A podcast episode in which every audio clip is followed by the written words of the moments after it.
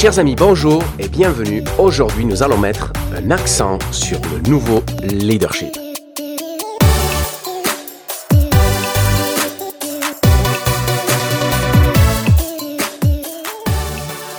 Chers amis, bonjour et bienvenue dans un nouvel épisode de votre chaîne de podcast, un accent sur le nouveau leadership. Je suis Karagir et aujourd'hui je vais rouler l'air pour vous faire un nouvel épisode de cette série spéciale confinement COVID-19 où nous traitons de questions d'actualité dans notre quotidien d'entrepreneurs, de dirigeants, de managers. Et l'intention est d'amener une autre façon de voir les choses pour pouvoir passer cette crise actuelle au la main si possible, ou du moins en maximisant les résultats qu'il en ressort. Donc ici, je vais partager avec vous des partages que j'ai, des demandes, des réflexions, des découvertes que je fais au gré de discussions avec des dirigeants d'entreprises de tout niveau et de très grandes entreprises, tout comme des ETI ou des TPE. Et Aujourd'hui, j'ai envie de vous parler d'une base très fondamentale que nous sommes tous en train de subir depuis une semaine, c'est le stress. Parce que la crise du Covid-19 est un terreau extrêmement fertile pour nous amener un type de stress, le mauvais. Alors, les spécialistes du stress n'aiment pas parler de, mauvais stress, de bon stress et vont ramener plein de nuances. Moi, je ne vais pas rentrer là-dedans, tout simplement. Je vais forcer le trait, je vais aller à l'encontre de cette opinion des spécialistes car il est beaucoup plus simple de comprendre ce qu'est le bon stress et le mauvais stress, même si tout est la même chose dans des manifestations différentes. Ceci étant, pour les puristes du stress, maintenant allons droit à la question. Le mauvais stress a quatre caractéristiques. Et ce que je vous racontais là a été l'une des premières monumentales leçon de management que j'ai reçue suite à un burn-out sévère en 2009 qui m'a fait me poser très sérieusement des questions sur mon management, mon hygiène de vie et pourquoi je faisais ce que je faisais. Et c'était l'une des toutes premières choses que j'ai découvertes parce que la première chose qu'il a fallu que je gère, c'est les hautes doses de stress qui m'avaient amené à l'hôpital. Et quand j'ai commencé à étudier le stress avec des éminents spécialistes français dans le cadre d'un DU sur le stress, je découvre ce fameux stress dont je suis en train de vous parler et les quatre caractéristiques que j'ai nommées. Et celles sont les suivantes. Le mauvais stress est 1. Pas contrôlé. 2. Il n'est pas choisi. 3. Il n'est pas limité dans le temps. Et 4. Il n'apporte aucun feedback positif. Quand je vous dis que c'était une monumentale leçon de management que j'avais apprise, je pèse mes mots. Parce que moi qui croyais être un bon manager, et là je ne suis pas du tout dans l'isolement, hein, je fais une parenthèse, nous sommes dans le monde classique. Moi qui croyais être un bon manager, de bien l'idée les équipes et d'être à la pointe d'une entreprise où le bonheur primait, et on était loin, loin, loin des époques entreprises libérées, tout ce que je vous raconte, hein, je suis dans le début des années 2000. Moi qui étais fier d'être là-dedans, j'étais dans l'industrie de la glisse, une industrie passion, je pensais que nous étions des passionnés, que nous vivions vraiment une boîte cool, dans un environnement cool, on était fun et on savait s'amuser que nenni. Le management que je faisais était d'une lourdeur monumentale car il répondait à ces quatre caractéristiques. 1. Il n'était pas choisi. Mes équipes ne savaient pas quand est-ce que j'allais me pointer avec des dossiers qu'ils ne savaient pas gérer. J'adorais faire ça. J'avais l'un des, challenges qui étaient les miens, c'était de signer des gros contrats, parce que mis là, le, gros contrat, vous savez, on a eu toute cette école, ouais, j'ai signé le gros contrat, c'était le, le mal alpha qui arrivait à obtenir une grande victoire, sauf que le contrat, je ne savais même pas comment on allait faire. Là, j'arrivais au bureau, je leur pointais ça, ouais, j'ai signé un contrat à 200 000, j'étais tout content. Ok, qu'est-ce qu'il faut faire? Il ça, ça et ça. Il me dit, Mickey, mais on l'a jamais fait, on sait pas faire. Mais c'est pas un problème. Et là, il me regardait déconfit et j'avais toujours cette phrase Il n'y a pas de problème, il n'y a que. Et je vous laisse finir parce que je suis sûr que vous l'avez entendu mille fois et vous-même probablement évoqué aussi. Il n'y a que des solutions. Prendre soi ça dans les dents. Le stress, pas choisi, pas contrôlé, on ne sait pas quand est-ce que ce mec va venir, quand est-ce qu'il va repartir. J'étais une sorte d'électron libre, je partais faire des ventes, du réseau, tout ce qu'il fallait, on me voyait rarement au bureau et quand j'arrivais, c'était souvent avec ce que je considérais des bonnes nouvelles, mais qui ne l'étaient pas du tout pour eux, car j'étais en train de les ramener de nouvelles sources de stress qui arrivaient par vagues, par grosses séries, un, gros, un jour de grosse houle dans notre cher milieu de la glisse et de surfeurs que nous étions. Donc, ensuite, troisième caractéristique du mauvais stress, il est chronique il n'est pas limité dans le temps. Dans dans l'exemple que je suis en train de vous raconter, mes équipes, qu'est-ce qu'elles allaient faire? Subir. J'étais le fondateur de la boîte. Comment veux-tu que cette histoire finisse? Il n'y a pas moyen. Soit il se casse et il passe à autre chose, soit sinon il subissent un stress chronique parce que ce mec, il fonctionne comme ça et on ne pourra pas faire autrement. Et le quatrième point, il n'apporte pas de feedback positif. Nous étions dans l'industrie de la glisse. On était des surfeurs. On passait, on passait notre vie à voyager. Notre vie était une carte postale. Bon, la mienne l'était, celle de mes équipes un peu moins. Mais je ne me rendais pas compte. Je pensais que nous étions tous en train de vivre ce rêve-là. On avait autant de matos qu'on voulait pour aller surfer, faire du snowboard. Et moi, j'aménageais des horaires flexibles pour aller surfer. Ouais, super. Mais quel autre feedback étais-je capable d'apporter? Aucun. Moi, je me disais, mais, le, milieu dans lequel on vit, c'est déjà, un rêve de travailler là-dedans. Mais, mais, mais l'environnement dans lequel on est, c'est incroyable. On est des gens cool. On ne vient pas au boulot en costard cravate. On peut venir en savate. On peut venir en pantalon court et en casquette. On s'en fout. On est cool. Cool. Et au nom de tout ça, aucun feedback positif. Est-ce que je félicitais mes équipes de faire ce qu'elles faisaient? Non, je considérais que l'environnement dans lequel on était tellement top que j'ai fait un burn-out en 2009 et je me suis écroulé comme une bonne vieille merde car en réalité moi-même j'étais sous le poids du mauvais stress. Et je vivais dans le mensonge, comme beaucoup de monde d'ailleurs, de croire que j'étais un bon manager. Et un jour, ça a été la vie avec un bon coup de pied dans les dents qui m'a ramené sur le droit chemin. Mais étais-je capable de voir? Non. Car le contexte dans lequel j'évoluais les façons de faire que j'avais étaient celles qu'on m'avait appris à faire et qu'on m'avait toujours dit qu'étaient les bonnes. Il a fallu changer tout ça. Donc maintenant, quand je vous présente les quatre caractéristiques du mauvais stress, la première chose que vous devez commencer par faire, c'est de vous poser la question. Est-ce que les stress dans lesquels nous baignons sont choisis, contrôlés, limités dans le temps, est-ce qu'ils apportent des feedbacks positifs? Ou l'inverse, non choisis, non contrôlés, chroniques et avec aucun feedback positif. Et là, stress négatif. Ça, c'est le point de départ, de vous poser cette question. Et c'est là que vous allez faire gluck et vous allez vous rendre compte de l'environnement extrêmement anxiogène et stressant dans lequel vous évoluez habituellement.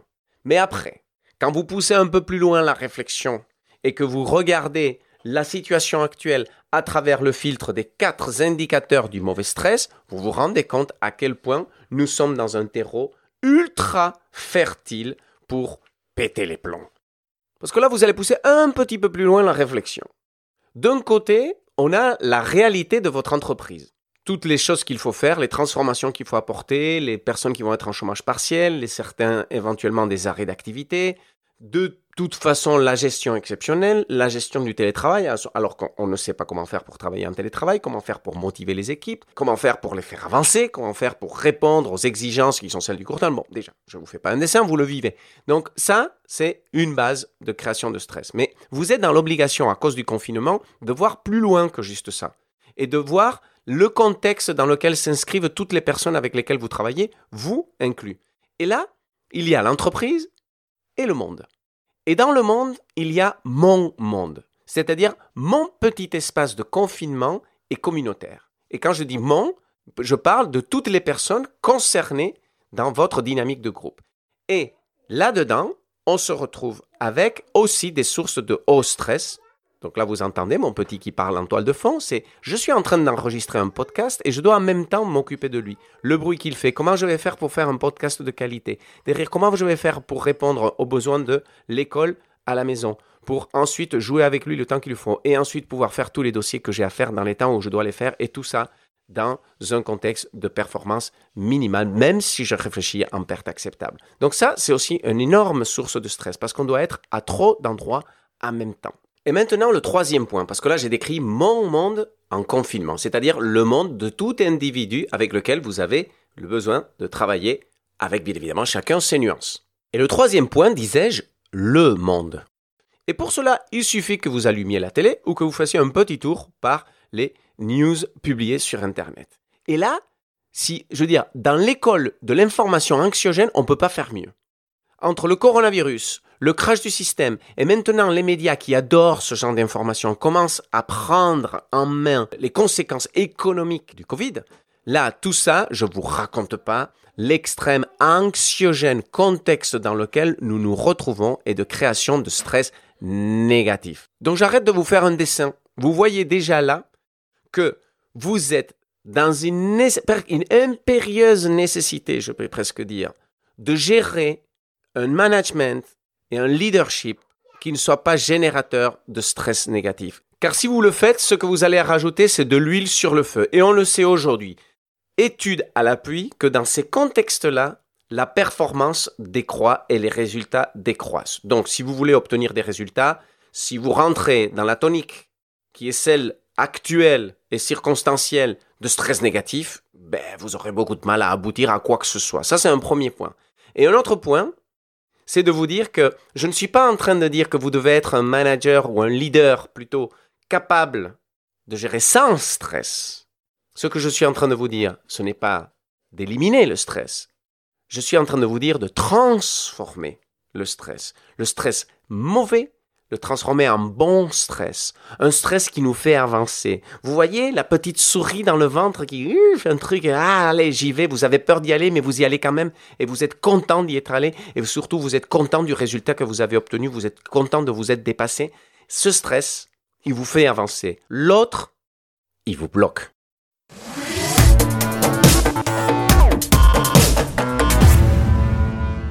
Donc maintenant, concrètement, comment on met tout ceci en application? Nous avons quatre indicateurs à prendre en compte et comment ceci affecte ou pas mon quotidien, mais aussi le quotidien des personnes que j'ai à manager.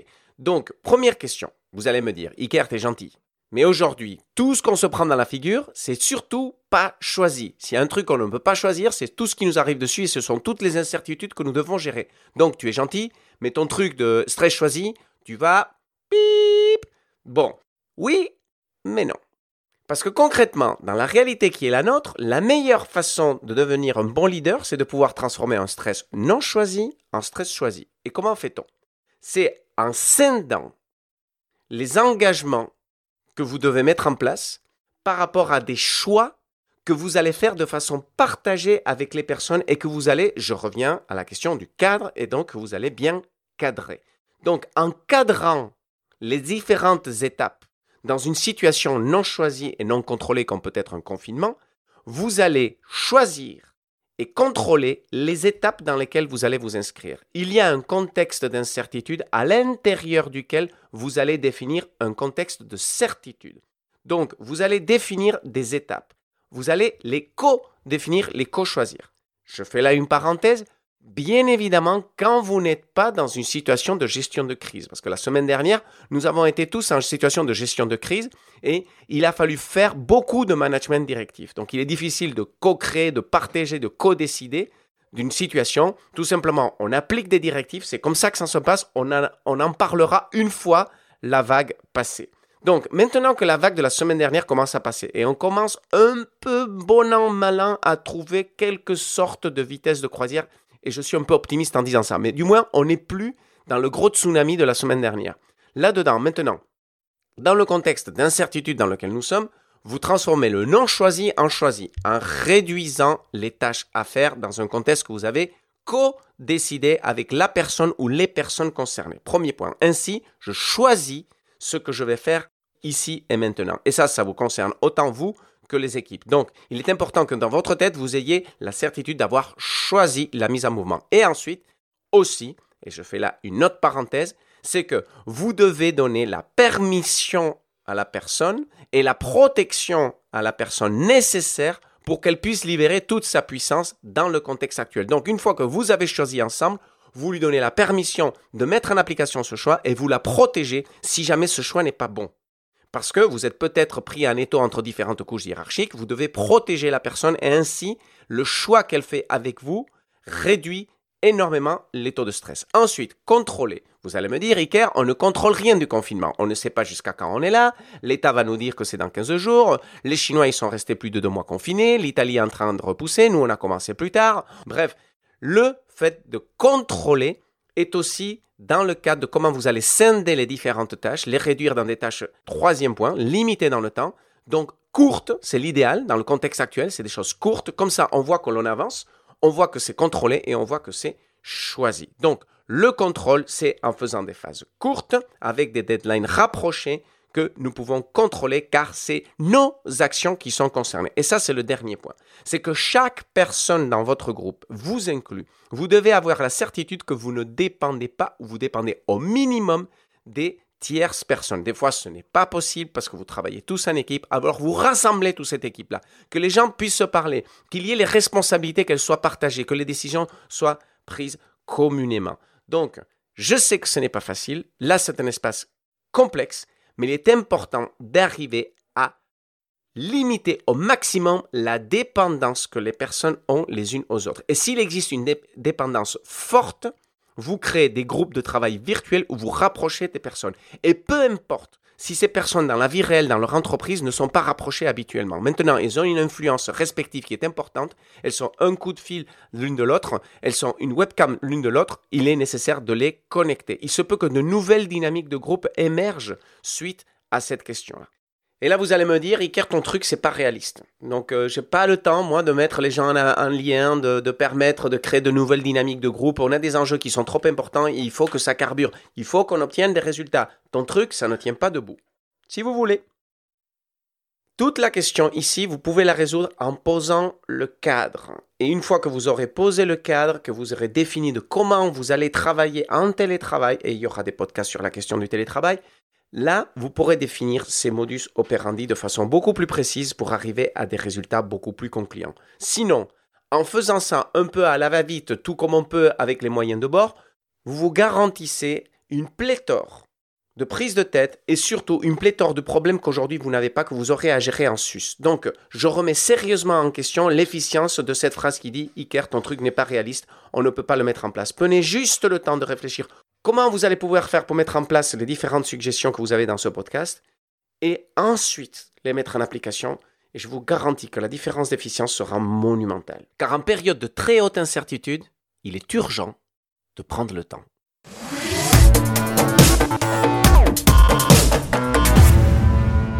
Ainsi, on se retrouve là, je résume, avec la transformation d'un contexte non choisi en un contexte choisi, dans un contexte non contrôlé en un contexte contrôlé. Et ensuite, on a réduit ça en des briques suffisamment courtes pour créer des limites dans le temps, des deadlines précises dans lesquelles les personnes ont à se focaliser. Voilà ce que nous allons faire aujourd'hui.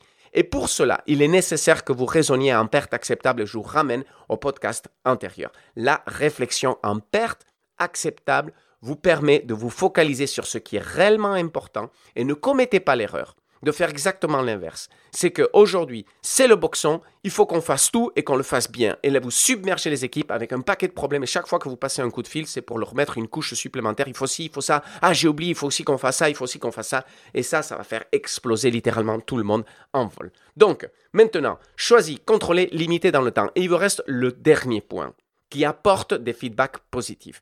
Donc, dans ce contexte de confinement, plus que jamais, il est important de développer une culture de la victoire. Alors, le thème de victoire peut-être ne vous plaît pas, et vous pouvez parler de réussite, vous pouvez parler de travail bien fait, on s'en fout, vous mettez le terme que vous voulez, moi je l'appelle des victoires. Chaque fois que l'on fait bien les choses, c'est une victoire, parce qu'on est dans un environnement habituellement, je ne parle pas aujourd'hui en confinement, parce qu'il est maximisé aujourd'hui en confinement, mais habituellement, on est dans une culture du problème. Ce qui prime est le problème. Et quand vous résolvez un problème, la première chose qui vous vient, c'est le problème suivant qui est à résoudre. Et vous passez pas de temps à profiter du fait que vous avez quand même réussi un sacré challenge. Donc ici, chaque réussite, donnez-vous le temps de la fêter. Et moi, je vous conseille de faire une chose, c'est de faire des rendez-vous avec les victoires.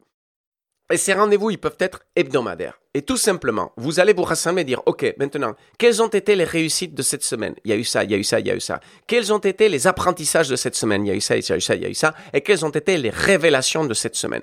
Quelles sont nos réussites? Quels sont nos apprentissages? Quelles sont nos révélations? Ces trois piliers-là vont cadrer votre réunion et vont vous donner un contexte idéal pour faire, un, de l'apprentissage collectif et deux, de l'amélioration continue du cadre initial.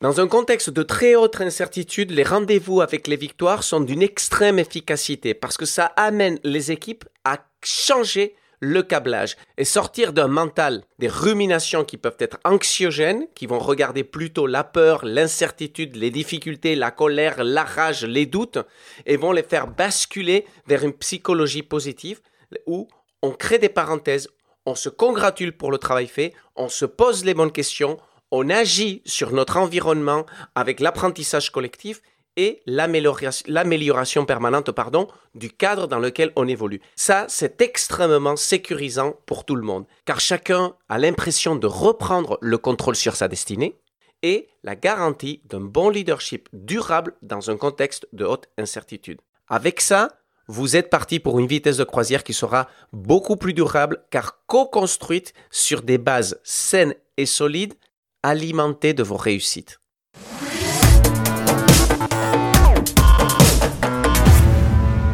Pour être bon là-dedans, dans cette mise en application et réduire le stress négatif et le transformer en stress positif, ce que vous allez devoir avoir à faire en tant que leader, c'est respecter une cadence de redevabilité. C'est quoi ce terme barbare, bon sang? Une cadence, tac, tac,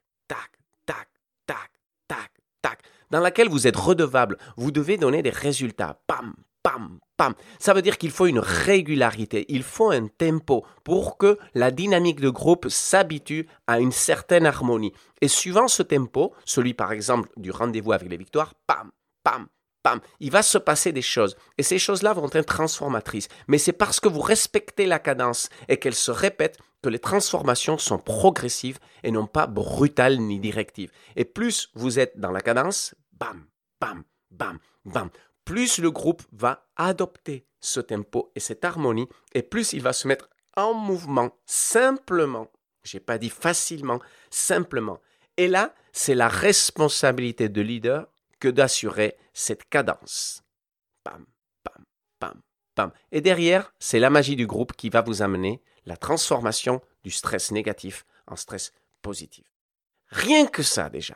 Rien que ça ça va être une monumentale différence entre comment vous pouvez gérer une situation aussi pourrie et exceptionnelle comme le confinement et l'arrêt des activités avec le Covid-19, tout en obtenant des résultats remarquables, enthousiasmés et enthousiasmants. Et ça, c'est un pilier clé de transformation de votre leadership et je souligne aussi de votre charisme. Mais nous en avons assez dit pour aujourd'hui, ça, ce sera pour un autre épisode.